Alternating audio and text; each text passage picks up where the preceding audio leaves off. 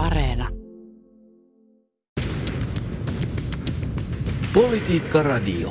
Naton huippukokoukseen Madridissa kohdistuu suomalaisittain poikkeuksellisen kovia intressejä. Pöydällä on kysymys Turkin takia jumiutuneista Suomen ja Ruotsin jäsenyyshakemuksista. Purkautuuko Suomen NATO-hakemus jumi Madridissa vai jarruttaako Turkki Suomen ja Ruotsin NATO-jäsenyyttä läpi huippukokouksen ja kenties hamaan tulevaisuuteen? Tämä on Politiikka Radio, minä olen Tapio Pajunen. Politiikka Radio. Tervetuloa Politiikka Radioon ulkopoliittisen instituutin vanhempi tutkija Toni Alaranta. Kiitos. Naton kolmipäiväinen huippukokous Madridissa alkaa tänään. Kokoukseen kohdistuu suomalaistaan poikkeuksellisen kovia intressejä. Pöydällä on edelleen kysymys Turkin vastustuksen takia jumiutuneista Suomen ja Ruotsin NATO-jäsenyyshakemuksista. Ja kysymys siitä, hyväksyvätkö NATO-maat Suomen ja Ruotsin Naton liittymiskeskustelut vihdoin viimein aloitettavaksi? Vai jarruttaako Turkki Suomen ja Ruotsin NATO-jäsenyyttä läpi huippukokouksen? Niin tuota, Toni, ennakkotunnelmat kokoukselle eivät taida olla kovinkaan ruusuiset huolimatta kovastikin tihentyneistä neuvottelukontakteista sekä Naton että Turkin, mutta myös Turkin, Suomen ja Ruotsin välillä. Juuri näin joo, että tässä on sikäli mielenkiintoista, että tässä näyttää olevan vähän niin kuin kahta osittain vastakkaistakin signaalia tulee, kun katsoo sitä koko kenttää, että Erdogan ja kaikki nämä johtavat hahmot siellä hänen hallintonsa takana, niin ainakin eilisiltä asti vielä näytti olevan hyvinkin jyrkästi näissä poteroissaan tai niissä kannanotoissa, joita he on tässä nyt koko tämän ajan esittänyt, että siinä ei niin kuin vaikuttanut olevan mun luenna, luennan mukaan kauheasti mitään niin kuin uutta, mutta sen sijaan sitten taas meidän tasavallan presidentti ja sitten varsinkin Ruotsin pääministeri niin antoi sitten taas ainakin jonkun verran optimistisempia lausuntoja. Ja, ja sitten myös tulkinnat kansainvälisessä mediassa ja kollegojen, tutkijakollegoiden parissa, niin nekin tuntuu aika paljon vaihtelevan. Että, mutta kyllä mun, mun käsitys on nyt kuitenkin se, että olisi tosi iso yllätys, jos, jos jotain läpimurtoa nyt tässä tapahtuisi näinä päivinä. No, tota, Brysselissä käytiin viime viikolla siis Naton sihteeristön isännöimiä keskusteluja Suomen, Ruotsin ja Turkin välillä, ja tänään Madridissa Niinistö tapaa Turkin presidentin Erdoganin ja Ruotsin pääministeri Magdalena Anderssonin. Mukana näissä keskusteluissa on Naton pääsihteeri Jens Stoltenberg. Ja, ja todellakin ko- vielä kokouksen aattona virkamiehet ovat Brysselissä pohjustaneet näitä valtiojohdon tapaamisia.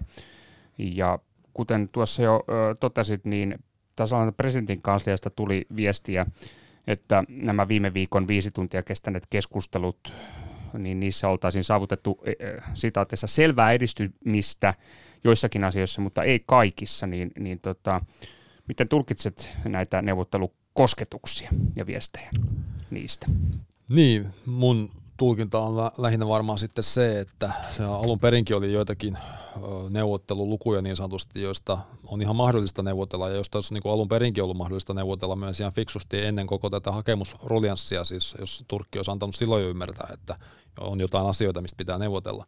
Ja nämähän liittyy nyt ennen muuta sitten näihin asevientikieltoihin, ja sitten toisaalta lainsäädännöllisiin asioihin, että onko niissä jotain tarkasteltavaa, ja Ruotsihan tällä hetkelläkin tarkastelee lainsäädäntöä, mutta sitten siellä on näitä, varsinkin nyt tämmöiset listat palautettavista henkilöistä, joka on sitten kun suoraan kysymys meidän oikeusvaltiosta ja, ja juridisista prosesseista ja, ja näin poispäin. Ja sitten myöskin tämä Turkin yksi ongelmallisin vaatimus on se, että Suomen ja Ruotsin pitäisi suhtautua tähän Syyrian kurdipuolueen PYD samalla tavoin kuin PKK, eli määrittelemällä se terrorijärjestöksi, niin nämä on sitten sitä paljon vaikeampaa antia, niin nyt voisi kuvitella sitten, että näissä selpomisosissa on jotain liikkumista tapahtunut ja sitten on taas näitä kysymyksiä, missä ei liikuta mihinkään. Nyt sitten mielenkiintoinen askel on tosiaan se, että kun tässä aika, tähän asti on virkamiehet neuvotellut, niin, niin tuleeko tähän joku uusi dynamiikka sitten siitä, että nämä valtion päämiehet kohtaavat kasvotusten, että mm. se on niin kuin mielenkiintoinen kysymys tietysti. No tota, soitin aamulla Madridin huippukokousta paikan päällä seuraavalle ulkopoliittisen instituutin johtavalle tutkijalle Charlie Salonius Pasternakille kysyäkseni, mitkä ovat Madridin kokouksen ennakkotunnelmat. Kuunnellaan tähän väliin Charlin kommentit paikan päältä Madridista.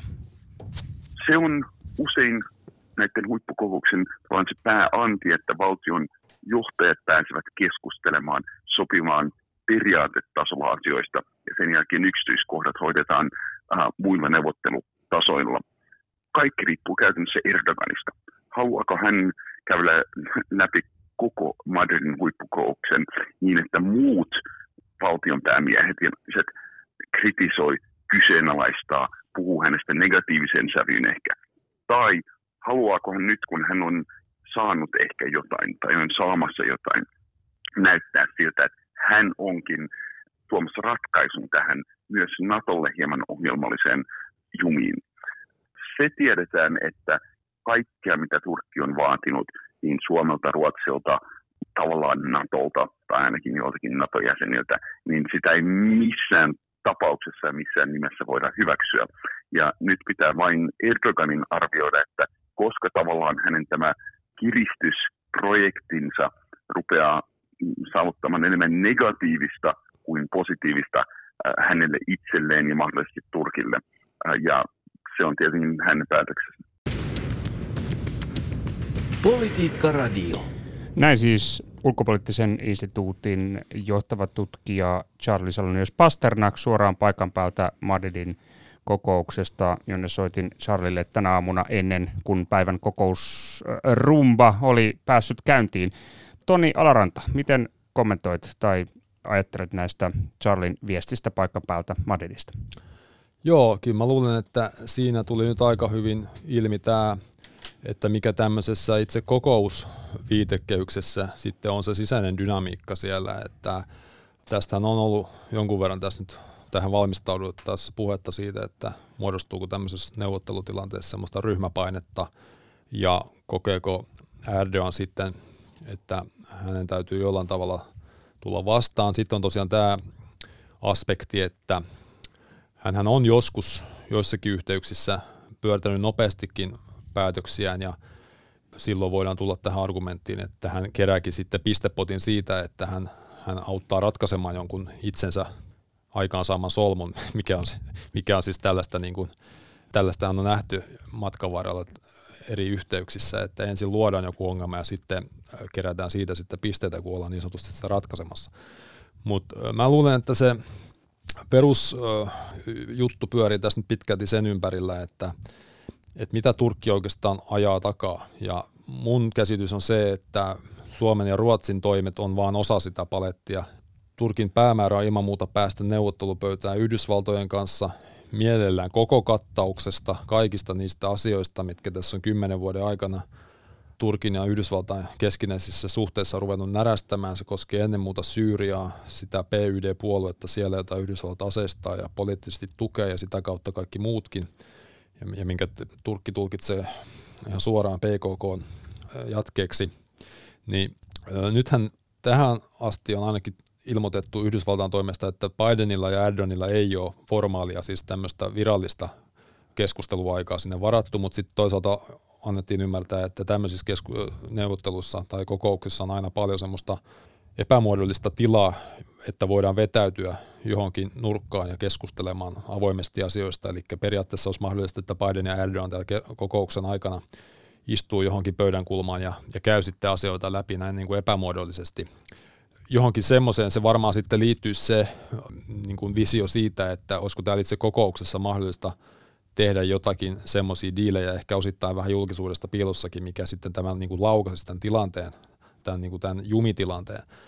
Mutta tota, Turkissa ollaan nyt kuitenkin lähetty ainakin lähtökohtaisesti tähän neuvottelutilanteeseen ja kokoukseen sillä tavalla, että, että he tulee sinne erinäköisten dokumenttikansioiden kanssa osoittamaan, että mitä Ruotsi ja Suomi on tehnyt väärin ja mitä ne on jättänyt tekemättä, ja sen kautta sitten mahdollisuuksien mukaan ajamaan tätä heidän omaa käsitystään tästä, erityisesti tästä PYD-puolueesta siellä Syyriassa, niin koko tälle Naton agendalle siinä yhteydessä, kun he pyrkii sinne laajemmin siihen Naton tulevaisuuskuvaan saamaan niin kuin terrorismin vastaista painotusta, koska Turkkihan on selvästi pikkasen huolestunut siitä, että Suomen ja Ruotsinkin liittyessä NATOon, niin NATO keskittyy pelkästään tähän Venäjän uhkaan ja mahdollisesti Turkilla on entistä vaikeampaa ajaa näitä omia asioitaan sehän on ollut jo nyt siis vuosia hyvin tyytymätön siihen, että muut NATO-maat ei ota riittävästi, riittävän vakavasti tätä, tätä heidän PKK-ongelmaansa.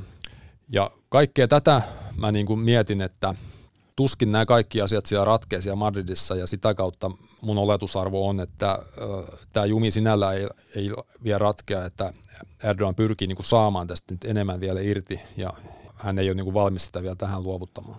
Niin, eli, tota, eli ennakkoarvioisi on, on että, että iltalypsy sitaateessa iltalypsy niin sanotusti tulisi jatkumaan, että kaikkea ei ole saavutettu ja, ja tavallaan että tuossa kokouksessa ei ole mahdollista saavuttaa sitä kaikkea, mitä Turkki äh, haluaa.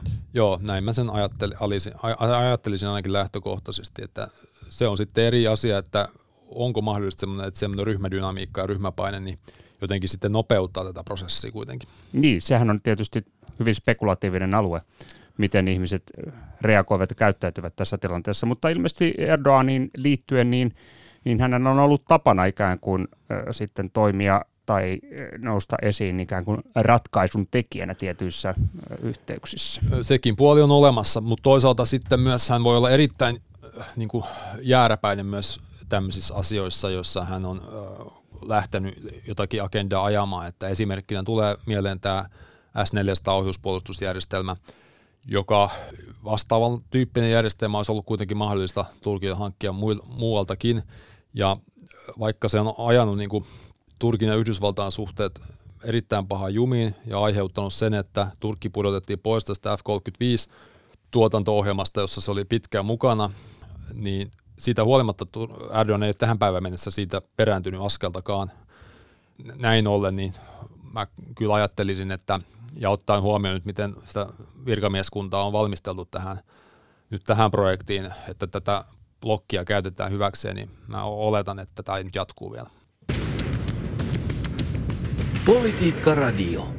No niin, tämä on Politiikka Radio, minä olen Tapio Pajunen ja tänään vieraana on ulkopoliittisen instituutin vanhempi tutkija Toni Alaranta. Ja meillä on täällä pöydällä kysymys Madridin tänään alkavasta Naton huippukokouksesta, johon kohdistuu suomalaisittain poikkeuksellisen kovia intressejä, kun pöydällä on kysymys Turkin takia jumiutuneista Suomen ja Ruotsin jäsenyyshakemuksista. Tässä kokouksessa on tietysti laaja muukin agenda. Huippukokouksessa vahvistetaan Naton strateginen konsepti tuleville eh, vuosille. Se on Naton peruskirjan jälkeen tärkein puolustusliiton toimintaa ohjaava paperi. Kuunnellaan vielä äh, Charlie Salonius Pasternakin kommentit paikan päältä Madridista, mitä strategiseen konseptiin liittyy. No eikä se yksittäinen suurin asia on naulata nyt strategisen konseptin, eli niin Naton tärkeimmän asiakirjan, jota sitten kymmenen vuoden välein on tässä muutettu – niin tähän aikaan, missä vanhassa versiossa vielä puhutaan Venäjästä tavallaan kumppanina, Kiinaa ei mainita, niin nämä kaksi asiaa korjataan. Venäjä mainitaan sinne suurimpana haasteena ja, ja sotilaallisena uhkana. Kiina tulee esille. Se on yksi, eli miten niin kuin liittokunta näkee tehtävänsä ja liittolaiset sitten puhuu, keskustelee tämän ympärillä.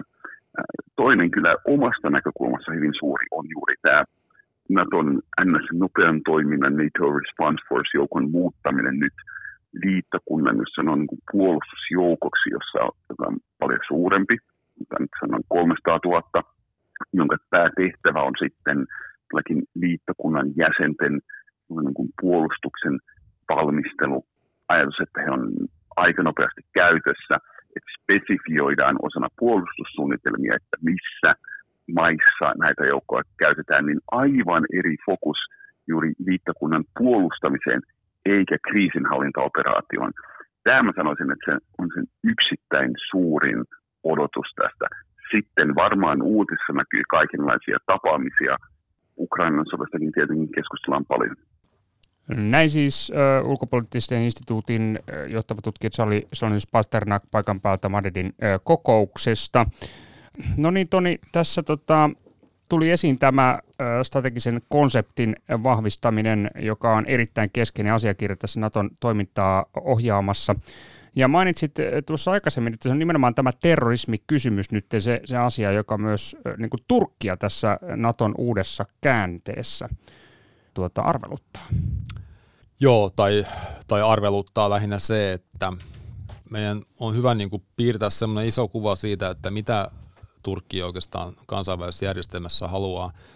Ja se tosiaan haluaa niin kuin jatkaa tätä tasapainopolitiikkaansa länsimaiden ja Venäjän välillä, osittain myös sitten länsimaiden ja Kiinan välillä, ja nimenomaan niin, että Turkin politiikka Venäjää ja Kiinaa kohtaan määritellään Ankarasta käsin, eikä mistään yhteisistä Naton päämääristä tai mahdollisesti eurooppalaisten valtojen tai Yhdysvaltain päämääristä. Ja siitä me sitten päästään siihen kysymykseen, että kuinka tyytyväinen NATO, Turkki on siihen, että Natosta tulee yhä enemmän tämmöinen niin kuin Venäjän patoamiseen liittyvä järjestö. Et nythän eilen yksi näistä Erdoganin puhemiehistä antoi esimerkiksi tämmöisen lausunnon, että osa länsimaista haluaa ehdon tahdon jatkaa ja ylläpitää tätä sotaa Ukrainassa, jotta Venäjää voitaisiin heikentää.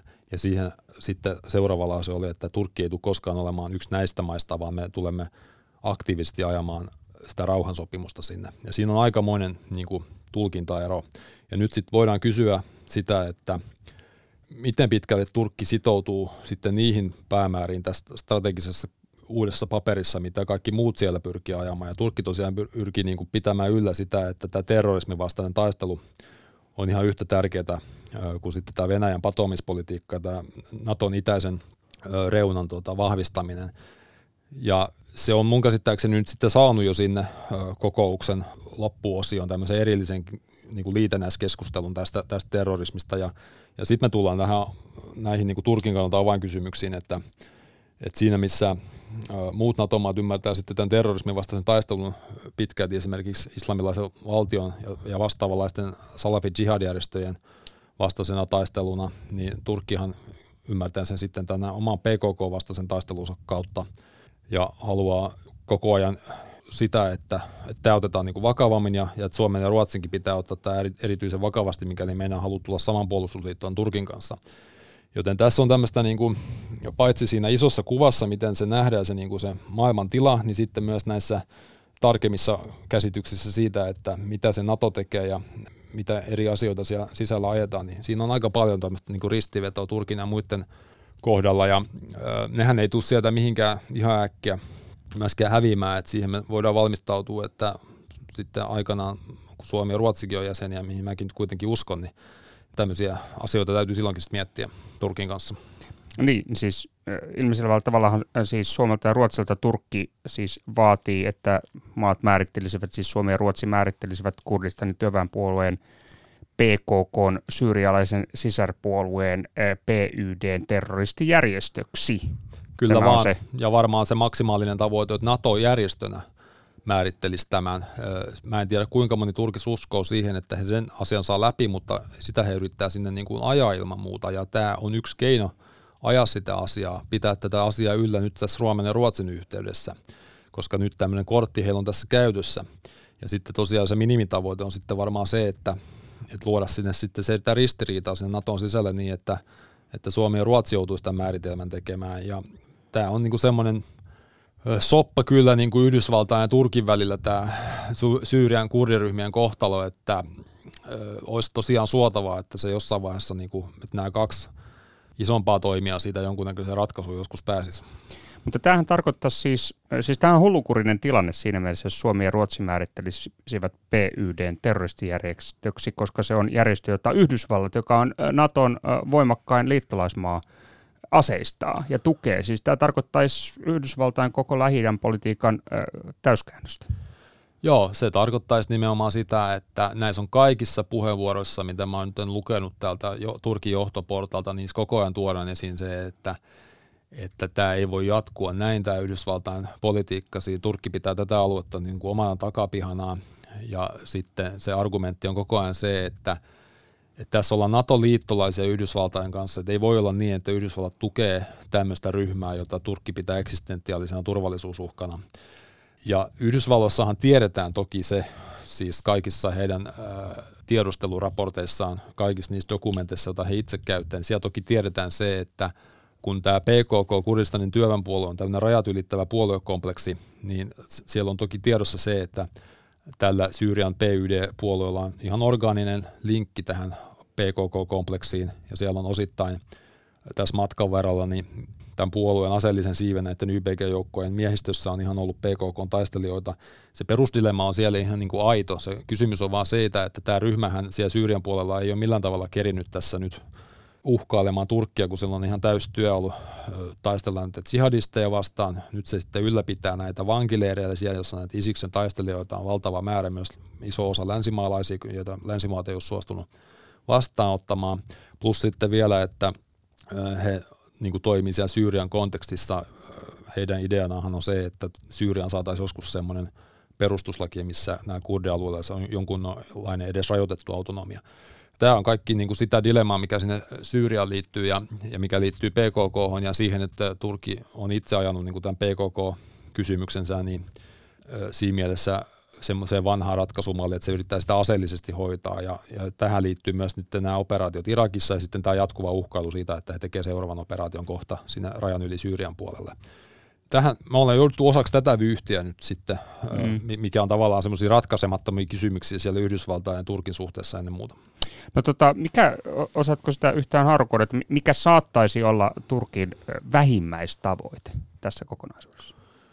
Varmasti se, että, että jotain selkeitä voittoja sit saadaan ja ainakin nyt semmoisia, mitä voidaan sitten kotiyleisölle myydä. Tässä on sitten tämä vaalikamppailu vielä siellä taustalla, että asevientikielto nyt on varmaan ainakin sellainen. Sitten tosiaan joitakin näitä Yhdysvaltain kongressissa jumis olevia hävittäjäkauppoja. F-16-paketin uusiminen on sellainen, mahdollisesti sitten uudestaan tähän F-35-ohjelmaan pääseminen takaisin – mahdollisesti sitten jotain kiristyksiä Suomen ja Ruotsin lainsäädäntöön. Nämä on tämmöisiä asioita, mitkä sitten saattaa riittää jossakin vaiheessa, jossa rupeaa näyttää siltä, että tosiaan se hinta tästä jumittamisesta kasvaa liian suureksi, että sitä varmaan voisi nyt kuvitella, että he jonkunnäköistä tämmöistä kalkulaatio sitten Erdogankin tekee, että mikä tässä kannattaa ja mihinkin asti. Minkälaisista lainsäädäntömuutoksista olisi kysymys niin Suomen ja Ruotsin osalta? Ei varmaan mitään merkittävää voi tehdä, niin kuin meidänkin valtiojohto on ilmoittanut, niin tässä on käyty ihan viime viikkoina nyt sitten läpi tätä meidän lainsäädäntöä, tarkistettu, onko siinä jotain. Ruotsi käy sitä parhailla läpi. Pääministeri Andersson eilen ilmoitti, että, että Ruotsi jollakin tavalla rukkaa nyt sitä palautuksiin liittyvää lainsäädäntöä ja katsoo, onko siinä jotain tehtävissä. Aina on mahdollista tarkistaa, onko jotain porsaareikiä liittyen siihen, että miten PKK esimerkiksi, jos sitä pystytään rahoittamaan Ruotsista käsin. Tämmöisiä jotain asioita, ne on yleensä sitten semmoisia pitkiä prosesseja, mitä oikeusvaltion sisällä tehdään, että miten joku laki muuttuu, että se ei tietenkään muutu sillä tavalla kuin, kuin Turkissa, että se muuttuu jollain mahtikäskyllä ja siinä mielessäkin, niin sekin tietysti tuo tähän sitten semmoisen niin kuin tietyn aikaperspektiivin, että vaikka me nyt tehtäisiin semmoinen päätöskin, että me jotain muutetaan, niin se ei tietenkään ihan silmäräpäyksessä tapahdu. Mm, eli jumi, jumi on tässäkin suhteessa saattaa olla, saattaa olla pitkäkin. No tota, mainitsit tässä jo näitä Turkin äh, tavallaan ulkopoliittisia tavoitteita tai, tai Turkin sitä, miten Turkki määrittelee itsensä osana maailmanpolitiikkaa. Ja todella tässä Erdoganin puhemiehen, onko hänen nimensä Kalin, hän on antanut lausuntoja useitakin tähän liittyen. Siinä on listattu kymmenen tällaista maailmanpolitiikkaa määrittelevää kokonaisuutta, joissa kahdeksassa ratkaisun löytäminen on mahdollista ainoastaan Turkin avulla. Niin, se kertoo nimenomaan siitä, miten he niin kuin näkee tämän oman asemansa ja he on tässä niin kuin matkan varrella koko ajan korostanut sitä, että, että siinä on semmoinen laaja kaari sieltä Venäjän rajolta Kaukasukselta sinne Syyriaan, Irakiin ja sitten aina sinne Pohjois-Afrikkaan. Käytännössä koko tämä osittain itäinen ja, ja varsinkin läntinen Euroopan EU-naapurusto, niin kuin me sitä kutsutaan, niin Turkki on siellä niin semmoinen – aktiivinen ja yhä enemmän myös viime vuosina aggressiivinen toimija, mukaan lukien tietysti Itäinen välimeri, joka on tälläkin hetkellä taas erittäin kuumassa vaiheessa, niin he näkee, että he on tällä laajalla kaarella, mihin Eurooppa varsinkin ja EU-maat koko ajan joutuu jollain tavalla reagoimaan, he ajattelee, että he on siinä tämmöinen niin kuin avaintoimija. Sitten heillä on myös paljon semmoista ajatusta siitä, että on muodostunut ja yhä enemmän muodostumassa tämmöinen moninapainen maailmanjärjestys, jossa länsimailla ei ole enää semmoista hegemonista asemaa ja että Turkki pystyy katkaisemaan semmoisen sata vuotta kestäneen napanuoransa niin kuin tämmöisen tavallaan riippuvuuden sekä ideologisen että materiaalisen niin länsimaihin.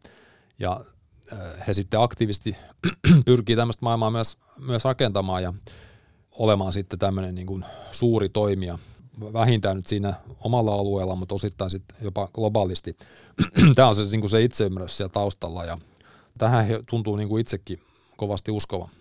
No tota, näetkö yhtäläisyyksiä siinä, miten tota, länsi sitten toisaalta niin kuin on suhtautunut Erdoganiin, Turkin johtajana ja Turkin pyrkimyksiin, niin tota, esimerkiksi siihen, miten lännessä on uh, luettu ja suhtauduttu Putiniin ja Putinin hallintoon? On siinä selvästi joitakin yhtäläisyyksiä. Se koko lähtöasetelmahan on vähän samanlainen, että silloin 90-luvun lopussa, 2000-luvun alussahan oli niin kuin selvä tämmöinen odotusarvo sekä suhteessa Venäjään ja sitten Turkkiin, että ne on jollain tavalla mahdollista imeä tähän niin kuin Euroopan, niin kuin hienosti sanotaan, normatiiviseen vaikutuspiiriin, että tämän niin kuin talousintegraation yhä tiivistyvien kauppasuhteiden kautta, niin näihin saadaan juurrutettua sitten semmoista niin kuin liberaalidemokratiaa, oikeusvaltioperiaatteita ja ennen muuta semmoista niin kuin sosiaalistumista jonkunnäköiseen yhteiseen ymmärrykseen siitä eurooppalaisesta turvallisuudesta ja ma- maailmanjärjestyksestä ja näin poispäin. Ja, ja t- tähän niin kuin uskottiin aika pitkään ja semmoisen niin dialogin voimaan ja just siihen, että, että tämä jollain tavalla tämä tiivistyvät kauppasuhteet ja se markkinalogiikka, että se niin kuin jotenkin vääjäämättä johtaa siihen, että käytännössä perusajatus oli se, että on rationaalisesti järjetöntä olla nationalistinen tai, tai jotenkin näin lyhyesti ilmastuna. Ja nyt me kuitenkin nähdään, että aivan hyvin niin kuin tämmöinen aika kova kansallismielisyys, kansallisvaltioajattelu ja jopa vanhojen imperiumien perään haikailu niin elää niin kuin samassa ajassa sen vapaakaupan ja taloudellisen integraation kanssa. Turkkihan on esimerkiksi hyvin, hyvinkin integroitunut taloudellisesti Eurooppaan ja, ja se, ne on niin kuin todella tiiviin ne kaupalliset yhteydet, mutta ei se ole silti tätä tätä kehitystä siellä Turkin sisällä mitenkään estänyt pikemminkin jollain tapaa sitä ehkä jopa ruokkinut, että tämä tämmöinen niin Turkin vaurastuminen ja taloudellinen ekspansio, niin se aika nopeasti siinä tota, no niin, vuoden 2005 jälkeen, 2010-luvulta tultaisiin varsinkin, niin se on tuonut mukanaan tämmöisen niin kuin suurvaltaunelmat ja ja puheita siitä, että Turkki on itse asiassa näiden nykyisten rajojen sisällä vähän liian pienessä olotilassaan ja, ja semmoisia kommentteja sieltä Turkin valtiojohdolta tulee niin nykyään viikoittain. Mm. Tarvitko sanoa, että lännessä tavallaan äh, ikään kuin annetaan aika paljon liekanarua, löysää liekanarua Turkille, tavallaan ymmärretään aika paljonkin Turkkia, ehkä vähän jopa liiankin paljon. On ymmärretty mun mielestä liian paljon ja johonkin vuoteen asti se varmaan oli niin kuin ihan järkevääkin, mutta sitten äh, jossain vaiheessa olisi ehkä pitänyt ruveta lukemaan samalla tavalla kuin Venäjän kanssa, niin niitä merkkejä ehkä vähän, äh, vähän selvemmin ja, ja ehkä vaihtaa sitä politiikkaa, mutta tietysti Turkkiin liittyen on niin vahva semmoinen sekä Yhdysvaltoissa että esimerkiksi Britanniassa niin hyvin vahva semmoinen ajatus siitä, että se on tosiaan tärkeä NATO-liittolainen, että se on meidän leirissä. Se pointti on just se, että varsinkin Erdoganin aikana niin Turkki ei ole ideologisesti niin sanotusti meidän leirissä, että se on ihan omassa, omassa leirissä ja siihen olisi pitänyt, pitänyt havahtua. Ja äh, nyt tämmöinen niin kuin myöntyväisyyspolitiikka, mitä Euroopassa varsinkin Merkelin kaudella on harrastettu, niin on merkkejä siitä, että se pikemminkin niin kuin yllyttää Erdogania koko ajan julkeammaksi, eikä niin kuin tuoda mitään sellaista äh, sopua, mitä Euroopassa on ehkä ajateltu. No, Turkki siis on jo ennen tätä Suomen ja Ruotsin hakemusjumia niin vetänyt Naton sisällä usein aika lailla omaa linjaansa. Niin tota, miten arvioit, että onko realismia tällä hetkellä, nyt kun tämä meille tärkeä hakemusprosessi on kesken, niin että Turkin asemasta neuvoteltaisiin Natossa jollain tapaa kokonaan uusiksi, että onko, onko sellaista niin kuin konsensusta mahdollista löytää Naton sisällä? Konsensus ei mun mielestäni näytä tällä hetkellä todennäköiseltä. Jos me ajatellaan näitä yksittäisiä valtioita, niin Ranskahan on se Euroopan valtio, joka on yrittänyt tässä vuosin, viimeisten vuosien aikana vetää niin sanotusti kovaa linjaa, pistää kovaa kovaa vastaan Erdoganin, Erdoganin kanssa, varsinkin siellä itäisen välimerellä missä, ja Pohjois-Afrikassa, missä Ranskan ja Turkin kansalliset intressit törmää aika kiitettävällä tavalla, ja Ranska on sitä sitten yrittänyt omista kansallisista lähtökohdistaan niin ajaa tämmöistä kovempaa linjaa. Siinä on mukana sitten NATO-maista niin tietysti Kreikka ja EU-maista sitten Kypros, mutta, mutta tämä kolmikko niin ei ole onnistunut näitä eurooppalaisia kumppaneita siitä vakuuttamaan, että että tota, ja Britanniahan on nyt varsinkin Brexitin jälkeen, niin se, silloin, silloin niin sanotusti aika arvovapaa vapaa lähestymistapa Lähi-Itään, että sitä ei ihan hirveästi kyllä kiinnosta niiden regiimien sisäinen luonne tai autoritäärisyys tai ihmisoikeut, vaan se aika kylmästi laskelmoi sitä, että, että silloin, niin kuin, että silloin näitä Lähi-idän kumppaneita, joiden kanssa se tekee diiliä ja joiden kautta silloin sitten näkyvyyttä ja toimintavalmiuksia siellä lähi puolella. Yhdysvallassa käydään nyt ihan eri tavalla kriittistä turkkikeskustelua, mitä joskus aikaisemmin – mutta sielläkin on kaksi koulukuntaa siitä, että miten pitäisi edetä, että osa porukasta tosiaan ajattelee, että, että Erdogan on ylittänyt jonkun tietyn rajan ja että nämä intressit alkaa olla niin vaikeasti yhteensovitettavia, että jotain, jotain pitäisi niin kuin keksiä, mutta sitten tämä toinen porukka aina sanoo, että varsinkaan tässä vaiheessa, kun pitää Venäjää padota, niin on hyvin tärkeää, että me jollakin tavalla pidetään Turkki meidän leirissä ja Tästä on vaikea mitään konsensusta löytää. Mm, eli pitkässä kuusessa väkisinkin ja, ja itse asiassa hyvin hankala pirunyrkki avattavaksi kokonaisuus. No tota, Toni Alaranta, mitä ajattelet nyt kun tämä Madridin ö, huippukokous on käynnissä, niin tuota, kun näitä Turkin virkamiehiä, niitähän usein kutsutaan, tai on kutsuttu niin sanotusti suolapatsaiksi, että, että heitä, he, he, he seistä jököttävät ja hyvin vaikea on, on, on, on lukea, että mitä siellä korvien välissä liikkuu, mitkä ne ajatukset ovat.